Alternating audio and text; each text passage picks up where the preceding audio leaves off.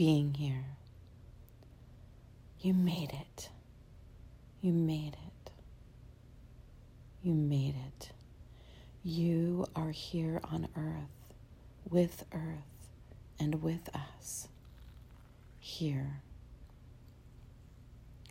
Here is a place we spend our lives discovering and coming into. Here. When you pause to comment on the clouds to your lover, amazed at the miracle of blue sky and white poofs that make you smile.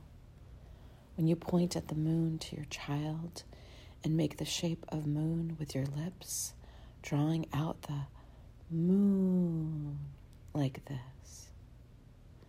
When you take a picture of yourself in a beautiful garden to send to your friend when you sip this cup of coffee with something close to reverence, when you ask the divine for a sign, even a small one, just a teensy weensy one, because you don't want to be rude, and an entire person reveals they are the sign sent, then you are practicing being here.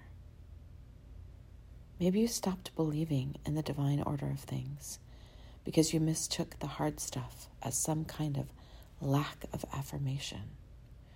I don't know who made up the story that it shouldn't be hard here, but clearly that isn't the case. Just being in a body requires so much care. It often hurts to be in here. And it also feels so good too. We were given pain and pleasure, and still, you are here. This is where here is. This is where here is. This is a wild garden of a place, isn't it? Who knew? You aren't a stranger here, even though it is sometimes strange to be here like this.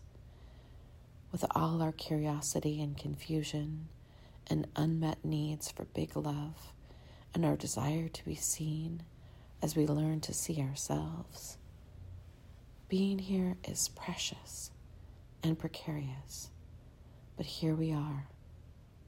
And I just wanted to mention that being here with you is way better than being here without you. Being here with you is way better than being here without you.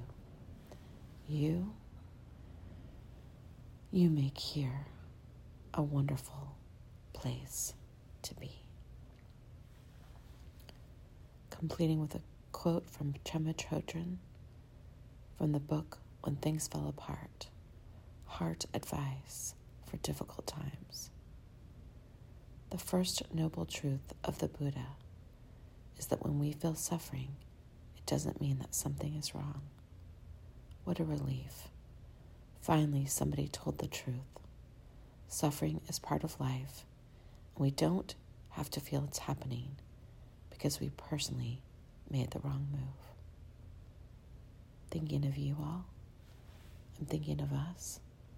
I'm thinking of those of us who have gone through challenging times, those who are walking through a portal of suffering right now.